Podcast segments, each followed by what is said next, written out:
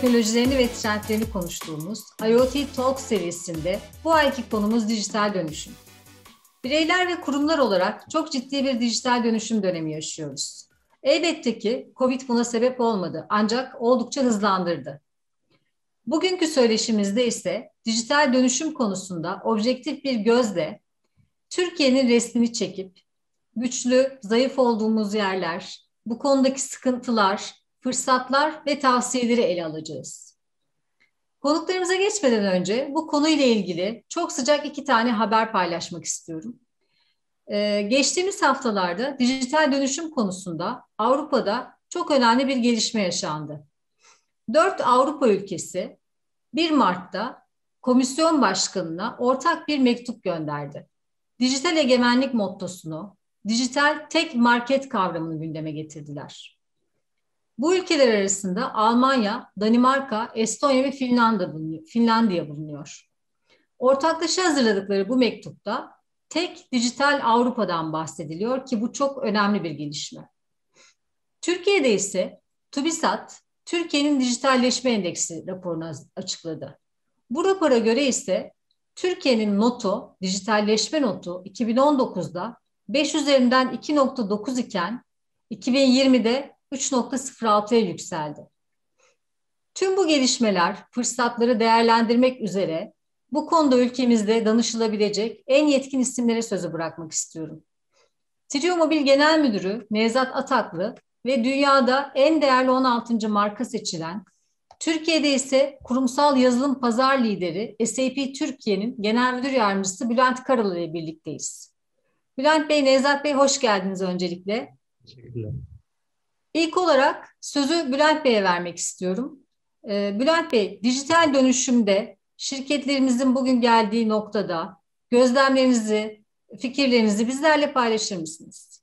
Çok teşekkürler Tuğba Hanım. Tabii şimdi e, dijital dönüşümün de birçok tarifi var. Belki oradan başlamak lazım ama bir çarpıcı istatistik olarak vermek gerekirse e, bundan 20 sene öncesine gittiğimizde işte Fortune 500 diye dünyanın en büyük şirketlerini listelediğimiz bir listeye baktık ve o günden bugüne geldiğimizde birçok şirketin artık orada olmadığını görüyoruz. Benzer bir durum aslında Türkiye'de de geçerli. Aslında dijital dönüşümün kurumlar üzerinde yaratmış olduğu erozyon ve aslında bu değişimin ne kadar çarpıcı olduğunu bu istatistikler gözler önüne seriyor. Tabii dijital dönüşümü kısaca belki basitçe BT teknolojilerini üretmek, verimli kullanabilmek olarak tarif ediyor olabiliriz. Hatta aslında en büyük beklentimiz de kurumlara hem verimlilik sağlaması, kar sağlıyor olması ya da belki de maliyetlerini azaltma açısından ciddi faydalar sağlama açısından da ciddi bir e, dönüşüme katkısı olduğuna inanıyoruz. Tabii bunun ölçülmesi çok ciddi bir e, çaba. E, bununla ilgili de birçok aslında dijital e, dönüşüm endeksleri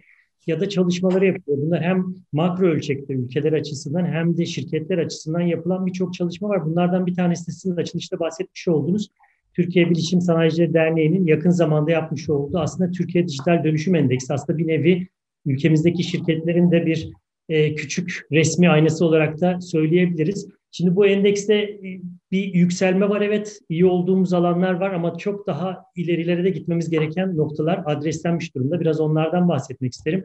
Özellikle bu değerlendirmeler, bu e, endeksler çoğunlukla benzer konularda iyi olan ülke veya şirketler örnek alınarak yapılıyor. Bu da çok şaşırtıcı olmayacak. Aslında iyi olduğumuz noktalara bakıldığında endekste e, mobil ağlarda gerçekten dünya ile kıyasladığımızda belli bir noktaya gelmiş durumdayız. Geniş bant tarafındaki yaygınlığımız işte e, internetlerin, internetin evlere ulaşması ve hatta belki gene çok şaşırtıcı gelmeyecek sosyal ağların kullanılması konusunda oldukça iyi noktadayız. Tabii bu anlamda da nüfusumuzun yüksek olması önemli ama geliştirilmesi gereken alanlar belki o anlamda çok daha kritik. Bu tarafa baktığımızda özellikle e, yetişmiş kaynak, güvenli ortamların, veri merkezlerinin kullanılıyor olması, dünyaya erişecek gene geniş bant ihtiyaçları, bu konudaki altyapıdaki e, eksiklikler aslında bizim birazcık daha endekste geri kalmamızı söylüyor. Ama en çarpıcı bence bu endeksi ben e, vurgulamak istediğim nokta burada şirketlere tavsiyeler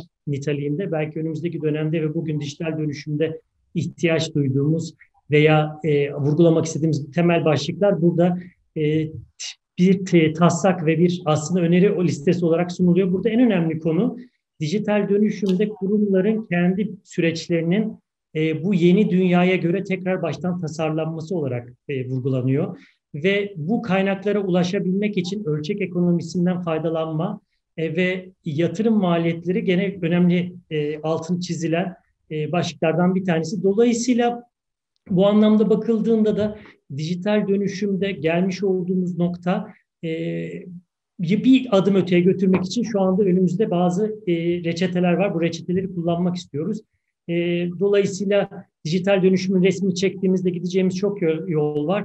Bugün geldiğimiz noktada aslında eksiklerimiz belli. E, ama en nihayetinde geçen sene 2020 yılı içerisinde başlamış olan COVID salgını sizin de baştan bahsettiğiniz gibi bu trendi çok hızlandırmış durumda. Aslında bu trendle birlikte dijital dönüşüm ihtiyacı, dijitalli ihtiyaç, dijitalleşme ihtiyacı inanılmaz bir şekilde kurumların önünde bir e, hem bir e, sıkıntı hem aynı zamanda bir fırsat olarak duruyor. E, başlangıçta en azından bunları aktarmak isterim Tuğba Hanım.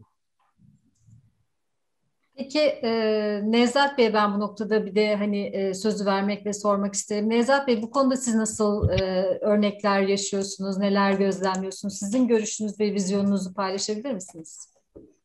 Ee, ben öncelikle şunu düşünüyorum. Yani Türkiye'de e, artılarımız ve eksilerimiz var.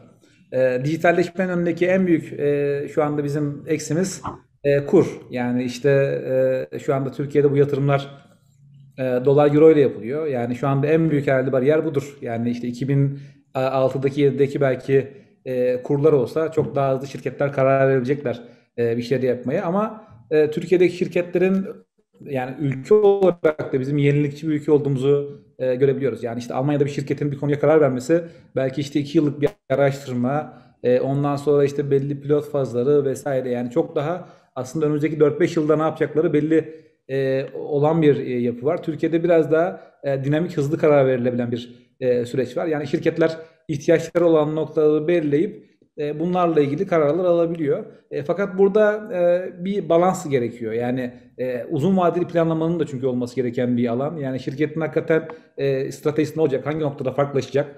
E, hangi teknolojiler burada e, fark yaratıyor? Biraz daha hani e, yani hızlı olmak, bir şeylere hızlı adapte, adapte olmak e, avantajlar getirebiliyor ama biraz yani hani Batı bakış açısıyla Türk bakış açısını e, aslında harmanlamak gereken bir e, yapı olarak düşünüyorum. Yani Türkiye'de şu anda birçok vizyoner proje ve işler de yapılıyor. Ama dediğim gibi bu iki yapının kaynaşması gerektiğini düşünüyorum ben de. Burada e, teknoloji çok önemli rol oynuyor sanıyorum. Hani bu konuda da sizin e, özellikle IoT tarafı ile ilgili e, teknolojiyle fark yarattığı noktaları, dijital dönüşüme nasıl bir e, fayda sağladığını, IoT teknolojilerini biraz o kısma da değinebilir miyiz? E, dijital dönüşümün aslında temel yakıtı teknoloji Tuğba Hanım. E, her zaman e, konuştuğumuz gibi. E, bundan önceki süreçte aslında e, şirketlerde birçok süreç artık Excel'lerden, kağıtlardan ERP sistemleriyle, yazılımla e, yönetilebilir bir hale geldi. Bizim burada aslında IoT tarafında yapmaya çalıştığımız şey şu anda yönetilmesi e, mümkün olmayan ERP'nin ve diğer bilgi işlem sistemlerinin neler olup bittiğinden e, farkında olmadıkları operasyonel konuları e, bir araya getirmeye e, çalışıyoruz. E, dolayısıyla e, dijital dönüşümün aslında IoT tarafı e, çok önemli bir e, süreç e, burada sa- sağlıyor. Yani şu anda konuştuğumuz şirketlerin e, %80 ve üzerinde bir e, IoT projesi yürüyor diyebiliriz. E, çok fazla sayıda e, IoT ile ilgili iş var çünkü ihtiyaçlar bunu gerektiriyor. Yani e, bir süreci yönetmek istiyor e, şirketler ama o süreçle ilgili sağlıklı veri akışı yok. E, dolayısıyla yani e, artık süreçlerin tamamı e, yazılım üzerinden e, akması gerekirken e, veri akışındaki olan kesintiler e, bu, bu alanlara yatırımı gerektiriyor. Yani IoT ile toplanan aslında veri bir büyük bir boşluğu kapatıyor. Şu anda şirketlerin birçoğu da bu konudaki yatırımlarla buradaki boşlukları e, kapatmanın e, he, kapatmayı hedefliyorlar. E, aynı zamanda bu yapı e, beraberinde e, AI ile de ilgili hem edge processing hem cloud üzerine çalışan e, AI yapılarıyla da e, toparlanan bu veri üzerinden karar alma süreçlerini otomatikleştirmeyi hedefliyor. Yani e, bir yerden sonra artık tüm e, satın alma süreçlerinin e, fabrikaların içerisindeki üretim miktarlarına göre e, hatta yolda yüklenen e, kamyonların gecikmelerinin dahi dahil edileceği otomatik satın alma sistemleriyle e, yürütüleceği bir yapıya doğru gideceğiz. Yani bu artık bir puzzle'ın e, boşluklarını dolduruyor gibi e, görüyorum ben. Nasıl büyük puzzle'da e, her bir e, puzzle'ı koydukça resim daha net ortaya çıkıyor. E, bunları yaptıkça daha da net ortaya çıkıyor. Yani artık herhalde bir yerden sonra B2B satışın tamamen e, şirketlerin sipariş durumları, üretim miktarları, e, ham maddeleri, e, ondan sonra enerji tüketimleri, e, diğer yerlerdeki stok miktarlarına göre otomatik yazılımların kendi arasında pazarlıklarını yaptığı, siparişlerini verdiği e, bir yere doğru e, gideceğiz diye düşünüyorum. E, bilmiyorum yani Bülent e, böyle bir dünya sana nasıl görünüyor? E, SAP şapkasıyla baktığın zaman zaten SAP'nin de e, dünyada e, liderliğini yaptığı alanlar arasında geliyor e, dijital dönüşüm. Sen ne düşünüyorsun bu konuda? Şimdi şöyle tabii ben orada biraz geçen seneden de aslında şey yapayım. Yani 2020 tabii bizim için çok yani tüm dünya için ve aslında IT endüstrisinin, bilişim endüstrisinde çok ilginç oldu. Çünkü e, ciddi bir aslında bir nevi resesyon yaşandı ve bu resesyonda da e, kurumlar oradan da biraz bahsedip sonra bu senin soruna geçeyim. E, ciddi anlamda işte nakit akışı ile ilgili sorunlar yaşadılar. Ham madde bulamama sorunu yaşandı. Üretemediler. Ürettiklerini, tedarik ettiklerini gönderemediler e, çalışanlar evde onları yönetmekte sorun yaşadılar. Satıcılar ofislerinde değil gibi bakıldığında aslında günlük iş hayatındaki kurumların yönetme konusunda çok her şeyin baştan tekrar değiştiği, tasarlandığı bir dünyaya geçti. Bu dünyada da aslında temelde işte tedarik zinciri olsun, finansallar olsun ya da insanla ilgili konular birinci öncelik oldu ve biz bu öncelikler içerisinde temel e, bir soru ki senin aslında birazcık özellikle IoT tarafında da vurguladığın hiçbir artık kurum veya müşterimiz ya da proje artık eskisi kadar uzun, sonuçlarını hızlı göremeyeceğimiz, uzun sürelerde bekleyebileceğimiz noktada değerlendirmemeye başladı. Yani bugün artık şöyle örneklerle karşılaştık geçen sene. İşte bizim satıcılarımız evde oturuyor. Hemen bir satış sistemi, CRM sistemi kurmamız lazım ama bizim bir ayda kurmamız lazım bunu. iki ayda hayata geçirmemiz lazım. Ya da elektronik ticaret yatırım yapmamıştık. Bunu hemen kurmamız lazım. Ya da bir otomasyon yapmamız lazım. IoT ile ilgili bunları bizim iki ayda hayata geçirip e, canlandırmamız gerekiyor gibi ya da işte üretim planlama yapacağız biz bunu bir senede yapalım planlayalım değil artık biz bunu bir an önce yapıp hayata geçirmemiz lazım. Aslında değişen temel şey e, bu tarzdaki temel fonksiyonların veya ihtiyaçların belki çok daha hızlı e, hayata geçtiği, sonuçları çok hızlı görebildiğimiz projelere döndü. Bence bu çok önemli bir değişimdi. Ve aslında en nihayetinde de hep işte çevik altyapılarla, işte inovasyon hızlı olduğu, yeni teknolojilerin yani bir nevi disruptif teknolojiler dediğimiz işte IoT'nin, yapay zekanın ya da diğer teknolojilerin hızlı bir şekilde kurumlara katma değer sağladığı aslında iş ihtiyaçları, proje ihtiyaçları ortaya çıktı. Dolayısıyla sanıyorum bundan sonra da işte yeni normal dediğimiz gelecek normal deniyor şu anda. Öyle bir noktadayız ki bir daha tekrar geri dönüp seneler sürecek işte uzun projeler yapmak değil. Artık aylar mertebesinde bazen günler mertebesinde hemen kuruma sonuç sağlayacak e, gelirine katkı sağlayacak ya da belki operasyonel mükemmelliyetine katkı sağlayacak, insanına katkı sağlayacak, insanın yönetmesine, memnuniyetine, adaptasyonuna katkı sağlayacak projelerin çok hızlı gerçekleşmesini bekliyoruz. Dolayısıyla e, en temelinde benim e, gözlemlediğim ve bundan sonraki gelecek normalde de e, bu tarzda kurumlara çok hızlı e, fayda sağlayacak, e, çıktısını çok hızlı gösterebileceğimiz hem yatırımcısına hem müşterisine projeler olacak. Dolayısıyla bu anlamda da inovasyon dediğimiz, inovasyon başlığı altında değerlendirdiğimiz IoT gibi, artificial intelligence gibi, yapay makine öğrenmesi gibi konuların aslında e, kurumların çok daha fazla gündeminde olacağını ve çok daha tüketilebilir ve hızlı üretilebilir noktasında da değerlendireceğini öngörüyorum. Bu arada hani bahsettiğin şey bir startupların, scale-up'ların içinde olduğu bir kaos hali var ya yani abi hemen yapmamız lazım işte iki güne çıkar mı? Biraz hani büyük enterprise'larda da benzer bir ruh hali yaşanmış gibi anlıyorum yani anlattığın şeyden. Yani süreler evet. böyle bir ay gelecek hafta devre yapmamız lazım. Aslında yani şöyle çok da e, yeni de bir konu değil aslında bakarsanız. Şöyle ki bu tüm şey tarafı model, servis yani şey ürün ve ürün kanalı üzerinden satış modeli tüm dünyada gene bunlardan bundan yıllar öncesinde ki, ki benim de aslında şu anda sorumlu olduğum alandan da bahsedeyim oradan da oraya geçeyim birazcık. Aslında bütün o üretip bir kanal üzerinden müşteriye ulaşma dünyası tam anlamıyla baştan aşağı zaten değişme içindeydi. Değişim içerisindeydi. Değişimde neydi aslında? Artık servisin ve aslında son kullanıcının, müşterinin aslında odağında olan, müşterinin odağında olan ama etrafını servisle ördüğümüz bir dünya vardı. Dolayısıyla ürün ve hizmetlerin de bu anlamda tamamen işte servis mantığına döndüğü bir dünyada işte bugün aslında benim de sorumluluğum olan bulut dünyası, teknolojide bulut üretimi de aslında çıkış noktası bundan belki 20 sene öncesinde bu tarzda artık ürün üreteyim, kanalla satayım değil, tamamen bir servis modeliyle müşterinin ihtiyaç duyduğu e, çözümlere bir servis olarak yaklaşımla. Dolayısıyla bu da şunu getiriyor zaten. Kurumlara hız, esneklik, ölçeklenebilir mi, küçük başlayıp sonrasında büyüme gibi aslında ve hatta belki güvenlik kendi içlerinde kuramayacakları e, yatırımları büyük firmalar tarafından servis olarak sunulması, işte süreçler, ya dediğim gibi altyapı, yazılım bunların hepsinin bir paket olarak servis şeklinde sunulmasına dönüyor. Dolayısıyla belki gelecek teknolojilerinden de bahsedersek ya da gelecek dijital dönüşüm nerede dersek, dijital dönüşüm geleceği nerede dersek tam anlamıyla şu anda global IT üreticileri e, bulut tabanlı teknolojileri ve servisler üretmeye başladılar. SAP de bunlardan bir tanesi. Dolayısıyla bu anlamda da e, hem yeni bu dünyaya katılan startuplar hem ülkemizden hem dünyadan fark etmiyor.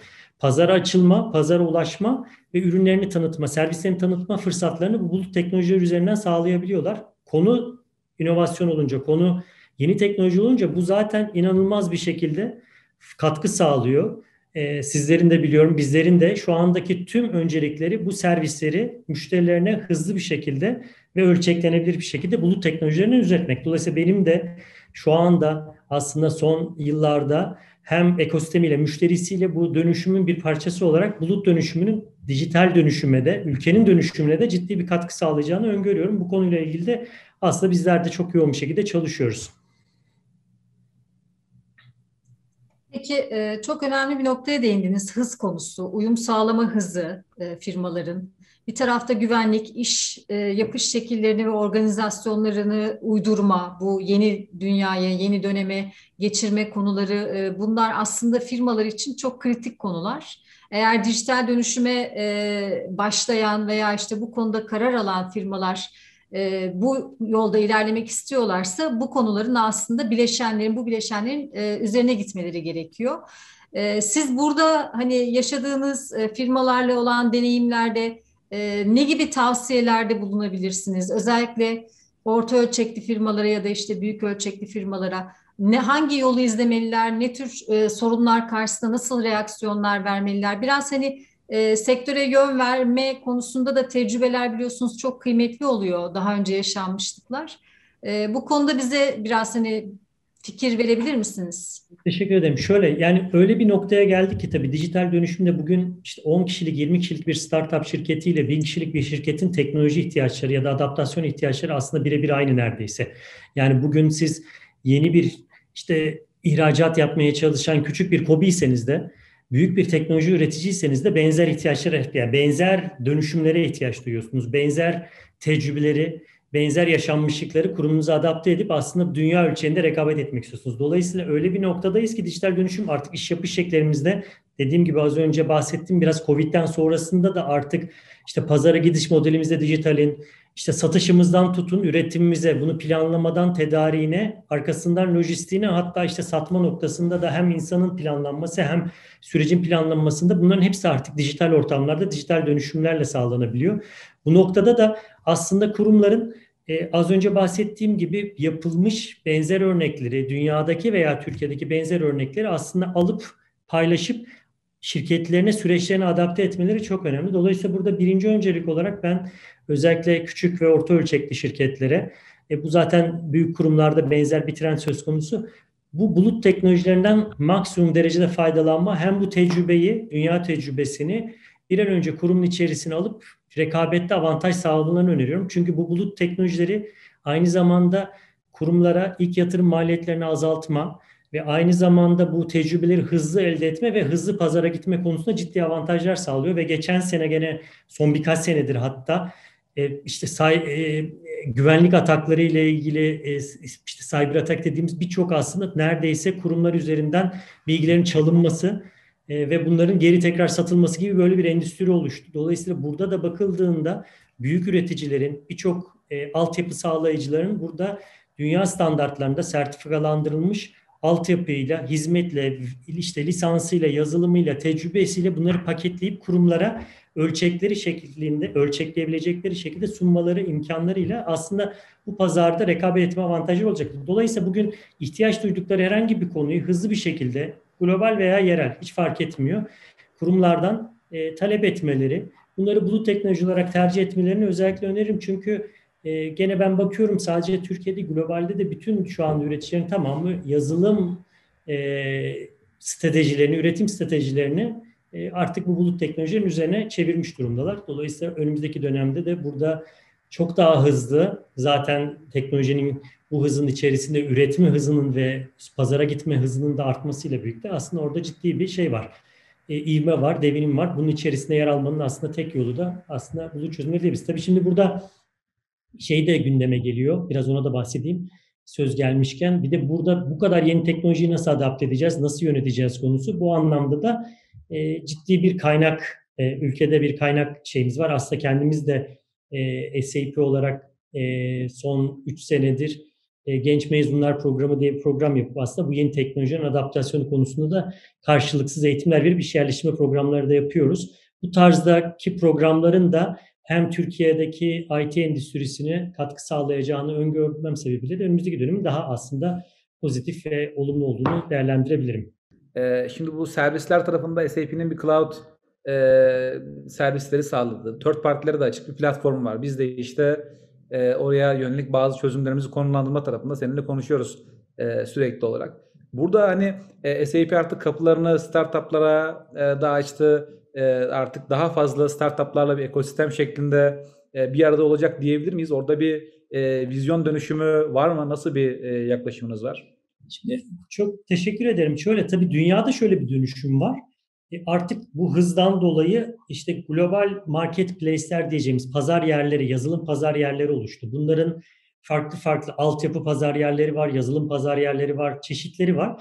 SAP'de bu bu pazar yerlerinin içerisinde SAP Store diye bir pazar yeri açtı. Aslında şeye de baktığımızda IDC'nin çok yeni yaptığı bir raporda neredeyse IT endüstrisinin, yazılım endüstrisinin özür dilerim, yazılım endüstrisinin Avrupa'da %80'lere yakın bir kısmı bu pazar yerlerinin üzerinden döndüğü gibi bir e, çalışma da var. Dolayısıyla bütün üreticiler, bütün yazılım üreticileri aslında tekrar edilebilir standart e, yazılımları bu kütüphanelere koyup, bu pazar yerlerine koyup müşterilerine ulaştırma imkanlarını sağlıyorlar. Bu aynı zamanda aslında biraz da sınırları ortadan kaldıran, startupları dünyaya açma imkanını sağlayan e, ve aslında biraz dediğim gibi buradaki bir startup'ın Türkiye'deki dünyanın herhangi bir yerindeki herhangi bir müşteriye ulaşmasını kolaylaştıran ve burada hızı arttıran bir süreç. Dolayısıyla bu pazar yerleri konusunda da SAP aslında ciddi bir yatırım yapıyor ve bu pazar yerinin içerisindeki e, geliştirmeler için de bir platform, SAP Cloud Platform dediğimiz yeni ismiyle Business Teknoloji Platform ismiyle bir ürünümüz de var ve içerisinde yüzlerce fonksiyonun ve yeni teknolojinin bulunduğu bir platform bu. Burada geliştirilen tüm ürünler SAP Store içerisinde, pazar yeri içerisinde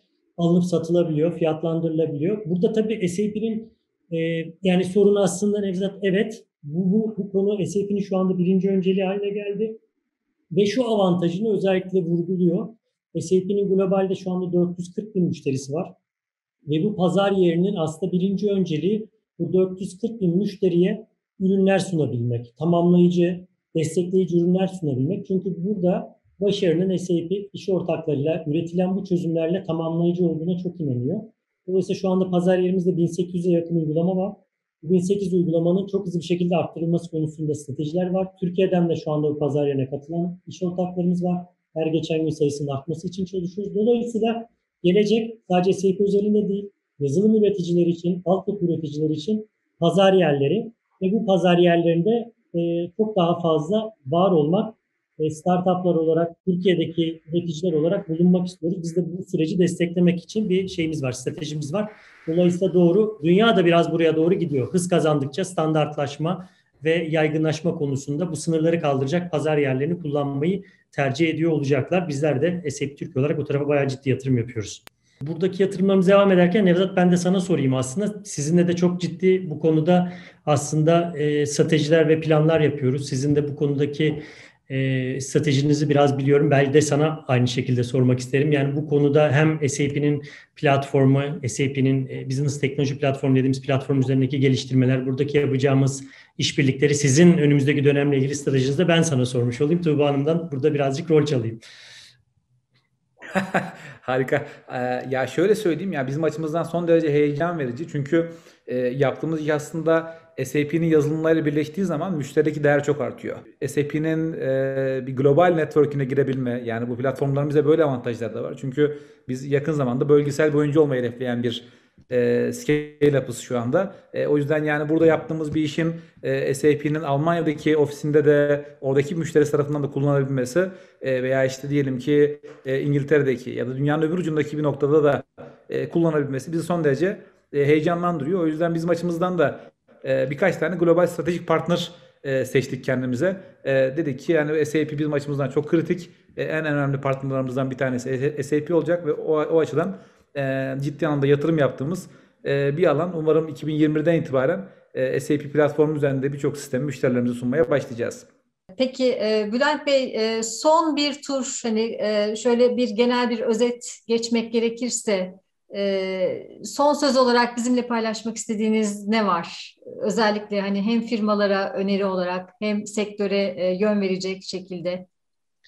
Öncelikle tekrar teşekkür ederim beni davet ettiğiniz için. Dolayısıyla yolculuk aslında yeni bir yolculuk, gelecek yolculuğu yeniden bir tekrar tasarlandı. Hiçbir zaman bir daha eski e, döneme herhalde bu zaten çok artık klişe oldu biraz çok fazla konuşuluyor ama önümüzdeki dönem çok farklı bir dönem olacak. Dolayısıyla bu e, dönemde biz daha fazla e, üretmek, bu dijital dönüşüm tarafındaki ihtiyaçları karşılamak için aslında daha fazla çalışmamız gerektiğini görüyoruz. Şu anda da bakıldığında e, ciddi bir talep e, ve ciddi bir aslında dönüşüm ihtiyacı var, dijitalleşme ihtiyacı var aslında e, hem makro ölçekte hem de kurumlar ölçeğinde. Dolayısıyla bu anlamda da bakıldığında benim özellikle vurgulayacağım e, bu bulut teknolojilerinden olabildiğince faydalanmak ve aslında inovasyon e, gündemini kurumlar, şirketlerin kendi bu dijitalleşme yol haritalarının içerisine aslında dahil etmeleri ve buralardan hızlı bir şekilde katkı sağlayacak e, konuları seçmeleri. Bu anlamda da e, birlikte yapmış olduğumuz, e, Triomobil ile birlikte hayata geçirmeye çalıştığımız IoT başlıkları bence çok değerli olduğunu düşünüyorum ve tekrar e, davetiniz için teşekkür ediyorum bugün için. Biz çok teşekkür ediyoruz zamanınız için, değerli paylaşımlarınız için. Nevzat Bey'e şimdi son sözü e, verelim. Nevzat Bey siz nasıl bir e, kapanış yapmak istersiniz? Ben de buradan aslında hem teknoloji şirketlerine hem de teknoloji kullanan e, müşterilere bir e, konuda fikir vermek isterim. Şu anda artık e, risk almamanın risk almak olduğu dönem. O yüzden hiç kimse risk almaktan korkmasın. E, zaten bu, bu hızlı devinim, e, bir anda değişen trendler, salgınlar vesaire birçok riski beraberinde getiriyor. O yüzden e, hızlı olmak gerekiyor. Hızlı olmak demek bazen başarısız olmayı da beraberinde getiriyor. E, fakat bu riskler alınmazsa e, artık hani e, sağlam bir stratejim olsun 30 sene boyunca beni götürsün diye bir şey mümkün değil. E, herkesin çokça yeni şeyler deneyip çokça hata yapıp e, çok da çokça şey öğreneceği ve e, değişeceği bir dönem olacak. E, biz de bu dönemde e, çok kıymetli iş ortağımız SAP ile birlikte e, müşterilerimizin dijital dönüşüm tarafında e, en hızlı şekilde sonuç alması için elimizden geleni yapmaya devam edeceğiz. Çok teşekkürler Bülent bu arada. Çok keyifliydi her zamanki gibi. Sağ olun. Teşekkürler. En kısa zamanda tekrar yapmak dileğiyle diyorum o zaman. Çok memnun oluruz. Çok teşekkür ediyoruz. Hem zamanınız hem değerli görüşleriniz için. Bir sonraki IoT Talks'ta görüşmek üzere.